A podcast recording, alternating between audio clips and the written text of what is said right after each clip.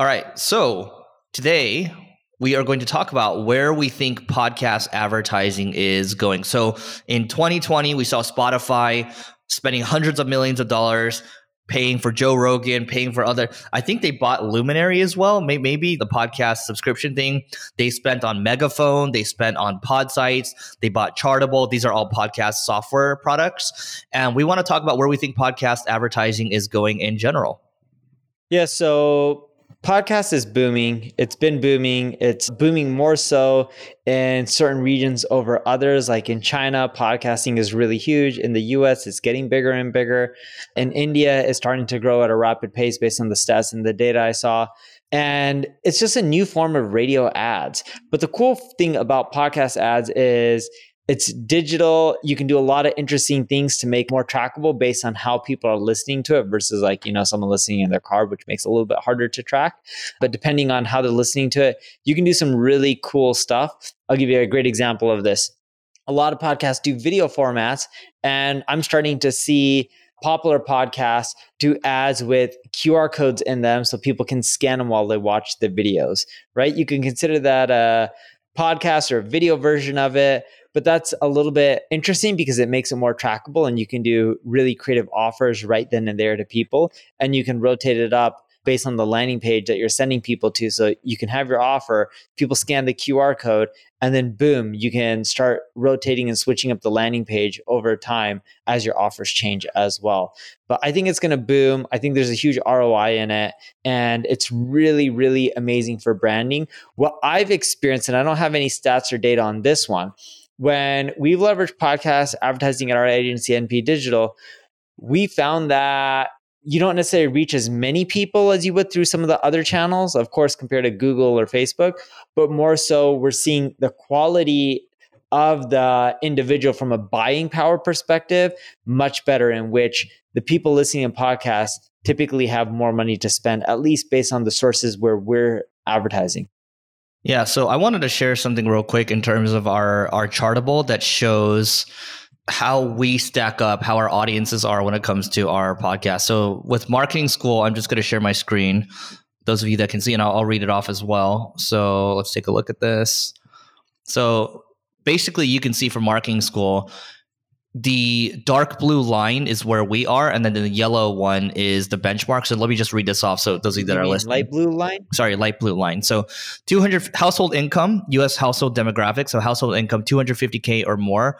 We're basically kind of on par with the benchmarks, and then 200k to 250k we're a little below, but then 175 to 199k we're way above. Same thing for 125, and then for the most part, we're like some of these were behind, but some of these are way ahead. But people are pretty educated on our podcast. We're above the benchmark when it comes to college, and we're a little below the benchmark when it comes to some college. So I can say that pretty affluent and audience. Where we're behind, which is actually good when you look at the budget ranges of fifteen thousand all the way to 49,000. We're behind the industry benchmark, but we make it up when which we have more listeners who are making more money. Yep. And then the other thing here too is that you can see that I'm just going to pull up this Edison chart over here. So podcasting familiarity is continuing to grow over time, even though it seems like the growth kind of decelerated a little bit because of the boom in in 2020. Let's just call it that. But podcast listening is continuing to grow. So you can see it went from in 2021 57 million or so up to 62 million. And you have to keep in mind, this is based on the United States, which is 330 million people approximately. It doesn't look like I have the right screen up, but here, I can share this. Here we go. This is the right screen. So you can see 79 over here and then 62 over here. And then Edison, this is where the report, I'm pulling up this report from they released this basically in March of 2023. They always have an annual report that you can take a look at. The final thing I'll call out here is that when I look at advertising for our podcast, we've had a great partner in DreamHost for the last couple years. And we've also tested with other partners because obviously it's a shorter podcast. We don't want to have too many partners, but we did a test with Shopify and they've now come back to us to say, we want to do another test. And that actually says a lot because you're not going to continue to market unless you're seeing results. So we're doing a test with Shopify. We're doing a test with Athletic Greens right now. And then we're also doing a test with Microsoft. That one's exciting to us because the Microsoft, shout out to Scott, it, it's a Microsoft Clarity. Shopify uh, as well. Yeah. So Shopify, Microsoft, Microsoft and AG1 and potentially even Eight Sleep, which is a company I, I put some money into. It's the sleep tech product. So I think it's going to continue to boom, and it's been nothing but good for us since we started doing this almost seven years ago, Neil. We've been podcasting for seven years now. Yeah, we started. Yeah, almost seven years.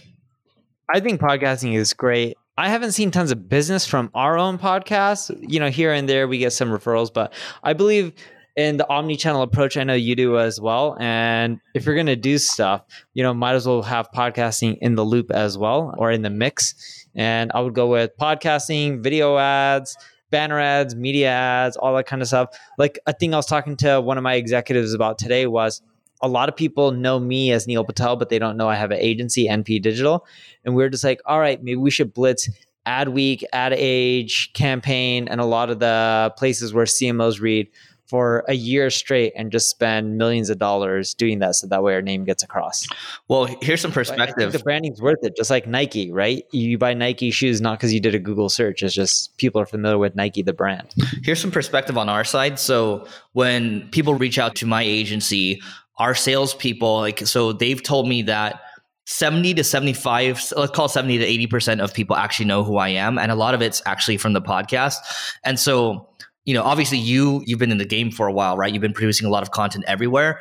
And so my bet is that they probably know of the pod as well because a lot of people that have seen my stuff, it's they listen to the podcast too. And so even though they come through organic or they come through a social channel, a lot of them listen to the podcast. It's just we don't know because it's hard to track this stuff. And that goes back to an episode we did maybe a month or two ago about how this concept of dark social, where you should try to track as much as you can, but you also shouldn't stress over trying to track every single metric. And you shouldn't stress the ROI from every single marketing channel as well. Some channels are there for branding, some are there to get you a direct ROI. Like it really varies per channel and like your business objectives. Right. All right. So that is it. Please don't forget to rate, review, subscribe. It helps us grow, and we will see you later.